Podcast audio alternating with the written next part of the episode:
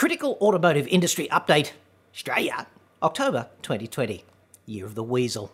That's next.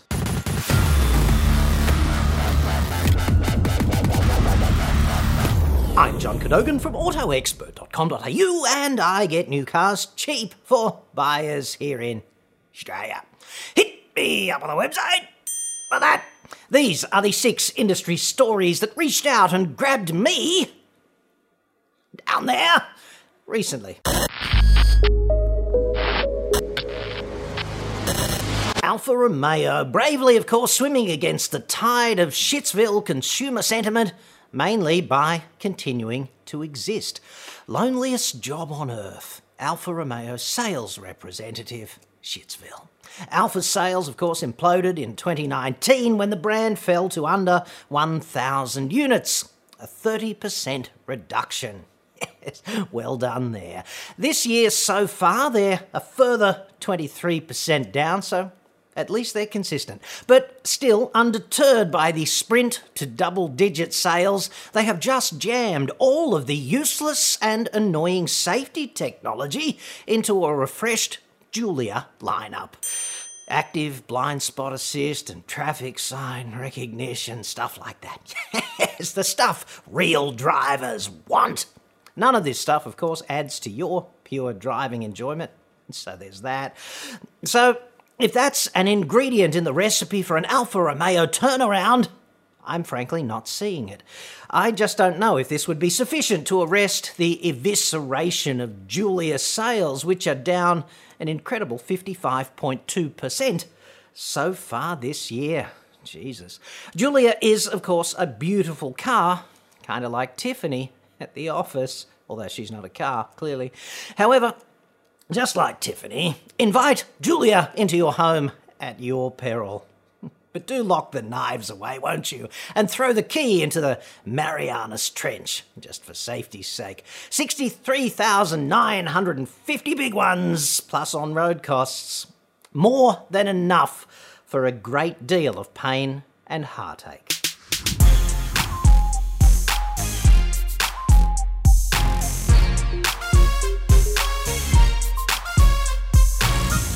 After innumerable consultations with Dr. Jack Kevorkian, by Ouija board, obviously, former relevant Shitsvillian motoring titles, Wheels, Motor, and Which Car have been offered a last ditch chance at Jesus like resurrection. And who doesn't want that? Are Media, which I think you'd agree is crying out for a rebrand, if not me, then someone else would have done it, putting the soul back into print. Yes. Are has appointed Andrew Beecher as the new CEO. Big Bad Beach is, of course, the dude who convinced Channel 9 that car advice was actually worth 60 something million bucks, despite coming with a profound case of Alborz, Tony, and Paul in a boxed set, however, temporarily. Hashtag respect. Wheels et al. was, of course, part of Bauer Media's mad experiment in how fast a billion. Bloody insect, I hate that! Spring in Australia. Yes. Part of the mad experiment of Bauer Media about how fast a half a billion big ones can be disappeared as if by friggin' magic, and they did it quite well. Beach apparently has the imprimatur to spin the motoring rags off and do what he wants with them, provided, of course, it makes money. But he is only acting CEO officially, which sounds like, at least to me, one hand on the friggin' parachute already, seemingly. I am so torn by this recent development, frankly. No more EQC bullshit car of the year, disappointingly. I do find the children endlessly entertaining, don't we all? Last year's car of the year, that atrocious plug in GLE with a different name, awarded to one of the group's biggest enduring advertisers, was truly hilarious, at least to me. It's up there with a second term for Trump, frankly, and they were so upliftingly defensive about it after the fact. So there's that. But I also have a soft spot for the mastheads themselves, you know, having contributed extensively to both back when I had hair and I was still attractive to women who needed not a Zimmer framed in order to get around. Good times. Look, I think Beach is the guy who can do the whole Jesus, wake up, it's Easter Sunday thing with these titles, but the group makes most of its revenue from subscribers, right? Like, remember that? Subscribing to a paper publication? Shortly after the last T Rex bit the dust, back when that kind of thing was popular.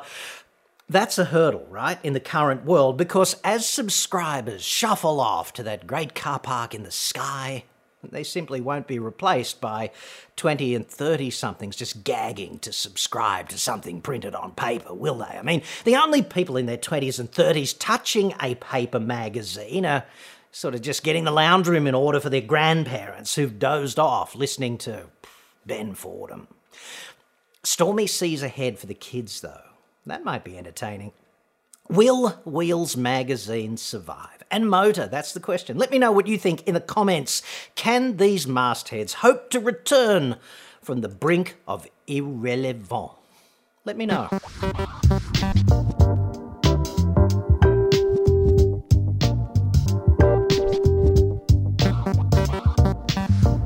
Mazda has announced pricing for the new BT50 finally.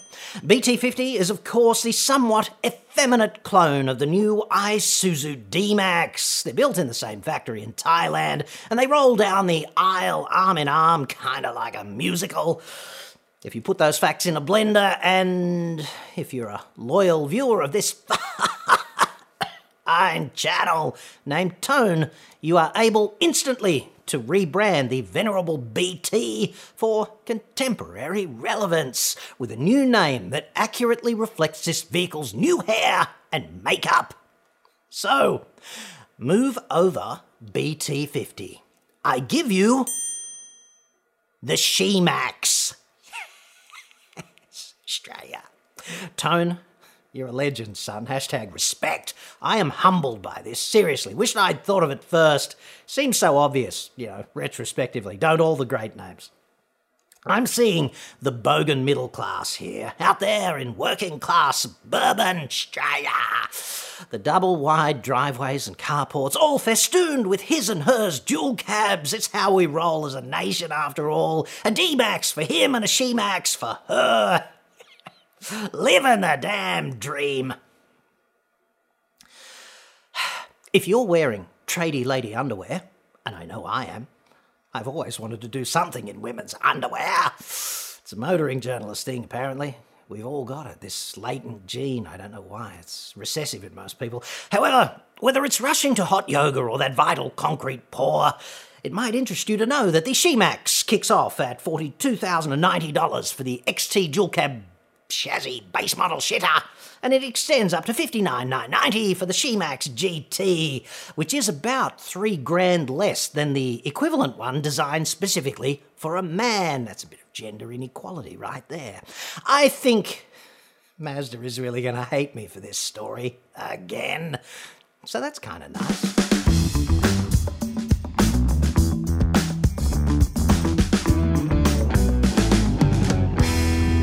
Hyundai now, hmm, why should they get a pass? Industriously taking geologic time to launch the 8 speed dual clutch version of a car, for which I have enduring mad love. The Golf GTI killing i30N. Yes, total weapon, that car, and the fastback, like so sexy. i30N is seriously popular on this channel. It's got 550,000 views across five videos and counting. It's one of the most popular performance car buying inquiries that I get from the business side of things as well. And I can tell you that the most popular impediment to a dude buying one is it's manual only, right? That holds a lot of people back. Typically, the prospective owner has a partner, and said partner either can't or won't drive a manual, so hmm, pretty much game over. Find a different car, dude. The dual clutch is an obvious solution, of course, due for local launch, finally, in the first half of 2021 here in Shitsville. So that's between 60 more sleeps and 240. Yes. For the first time, the new i30N will be available with NDCT, a wet clutch 8 speed dual clutch transmission, which offers paddle shifters and enables three new N performance functions for a sportier experience. Have you noticed that every time a car maker launches a DCT, they have to clarify that it's a wet clutch type? Thanks mainly to the sterling job Ford did on the original dry clutch power shit. DCT. Yes, Ford, of course, doing for DCT what Volkswagen did for the reputation of diesel. Yes. Pro tip, okay, if you're thinking about buying this car, certainly have fun test driving the new DCT i30N, obviously, when you can, safely, but do not just drive it like you stole it on that test drive, okay? That's kind of important. The DCT is going to be awesome at drive like stolen. Okay, that's a done deal.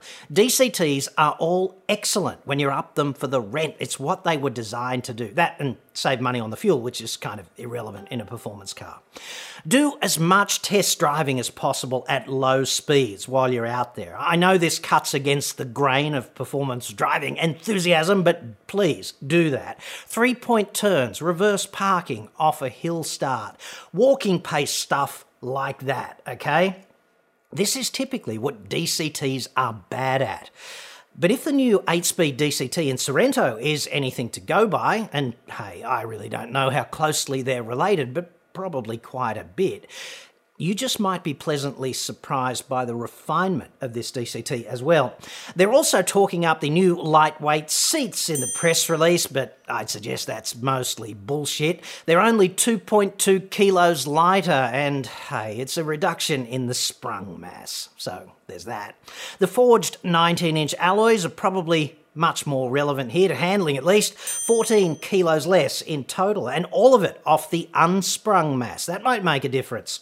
Bigger brakes on this new i30N as well. well, not that they were really needed, they were already fairly death proof in the brake department, and I did try to kill them memorably over 10 hot laps, and uh, hey, I failed dismally. And I'm not Ayrton Senna, but I gave it a red hot go, so there's that. Unfortunately, Hyundai's over enthusiastic spin doctors have been allowed out of the dungeon on this car, and there's been quite a lot of that going around lately in the Hyundai spin doctoring camp. First, it was, quote, afterblow technology for air conditioning. What a brilliant name. Then we had, quote, center fascia descending to the console like a waterfall. On the upcoming Tucson, like a friggin' waterfall. Please. Now there's cover your ears, kiddies. A quote, N grin control system. I'm not joking, I wish I was, but I couldn't make that up. They mean customizable drive mode selection. Plus, nauseatingly, cover your ears again, N grin shift system, meaning overboost. I suppose, and an N corner carving differential, which means an E diff or servo controlled limited slip front diff. Once is a mistake, right? It could have happened to anyone. This flowery shit, I'd suggest, is a pattern of abusive conduct. Did Albert Biermann sign off on these words? Because he seems like a somewhat serious chap. He's certainly serious about the engineering side of things, coming from the BMW M division.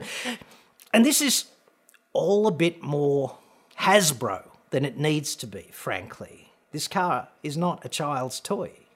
Why not let Optimus Prime do his thing and the N division do its thing? Just saying.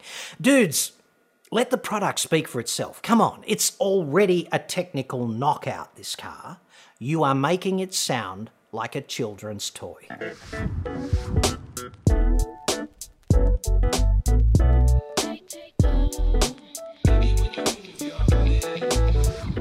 And from the Department of Soft Targets, let's talk Jaguar. Grace, space, pace, and an interior lovingly handcrafted from landfill and ocean waste. Yes, who doesn't want that? Park your posterior on premium pollution in your next Jaguar. Yes, you know you want to. Jaguar has made a firm and yet bullshit commitment to quote, Destination Zero. That's real marketing right there, I'd suggest, at least when you think about it in the context of Jaguar ownership historically. Buy a Jaguar, we will take you to Destination Zero. Like, have you ever wondered what's really there at the end of the highway to hell? Season ticket on a one way ride. Hey, Satan, paying my dues. Hey, Mama, look at me on my way to the friggin' promised land. The Jaguar Destination Zero anthem by Bon Scott. R.I.P. Floor mats and trims, well, they're going to be made of recycled industrial plastic, fabric offcuts, and fishing nets. Not fish nets, fishing nets. I certainly hope there's a discount for that. This commitment to designing sustainable luxury interiors using responsibly sourced and recycled materials is part of Jaguar Land Rover's Destination Zero mission, with innovation helping to make environments safer and cleaner while offering customers a premium, sustainable option. Meanwhile, back in reality, I call bullshit on this, emphatically. Being a car maker is one of the least sustainable undertakings on earth. It's allowed, obviously, but it's not sustainable. Just face facts, dudes. No matter how many clothing offcuts you paste into some rich wanker's new F pace, you cannot tell me the business model is environmentally sustainable. And I know this mainly because I remained awake for at least some of the friggin' time at university. You know, the car industry and in particular the luxury car industry, is all about selling you shit you don't actually need with an incredible carbon footprint bound up in the construction of every unit. That's just how this works. And I'm not saying don't make luxury cars. Do. Sell shitloads of them if that's what you want to do. I'm saying the greenwashing of this business is intelligence insulting and it has to stop. This kind of tokenistic virtue signaling bullshit is both disgraceful and indefensible, and Jaguar Land Rover should be ashamed of itself even for suggesting it.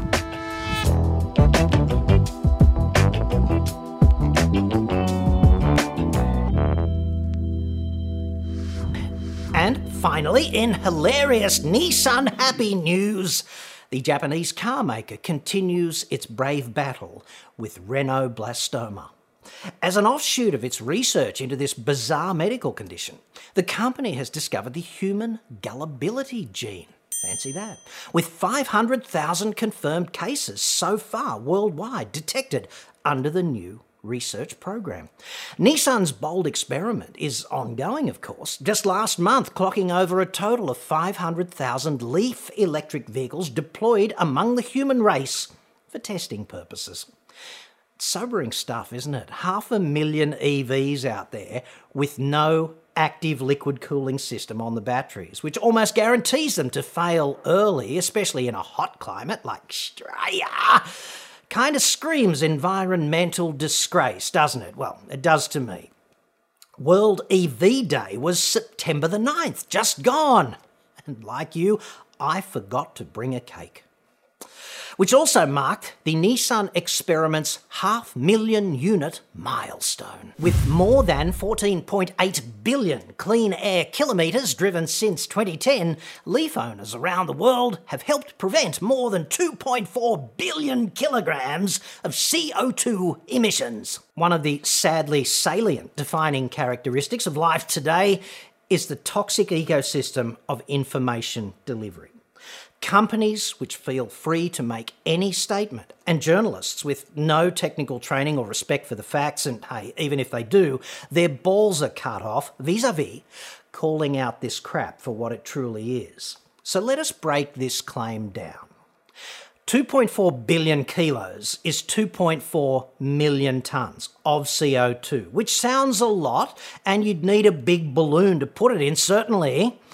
But it is, in reality, about half of 1% of Australia's annual greenhouse emissions for just one year. So every leaf ever sold over 10 years represents an alleged offset of half of 1% of 1% of the world's total greenhouse emissions for just one year. Like, come on. Of course, the grandiose Nissan CO2 saving claim does not include the emissions embodied in manufacturing all those Leafs, nor the emissions cost of repairing the pandemic of prematurely dead batteries which fail early because of inherent R&D deficiency. There's no liquid cooling system preventing the batteries overheating on recharge, and this kills them early. The hotter the climate, the earlier they die. Conclusion number one half a million Leafs would stretch roughly from Melbourne to Brisbane, about 2,000 kilometres along the proud southeastern Shitsvillian seaboard. Not that you can cross the borders with the other half of the Leafs, but hey. And that's their decade long contribution to saving the friggin' planet. It's approximately zero. Humanity cannot therefore hope to tackle greenhouse with EVs. The problem is simply too huge in scale for this kind of alleged intervention to be effective. The second conclusion, obviously, the car industry needs to stop this disgraceful greenwashing of itself.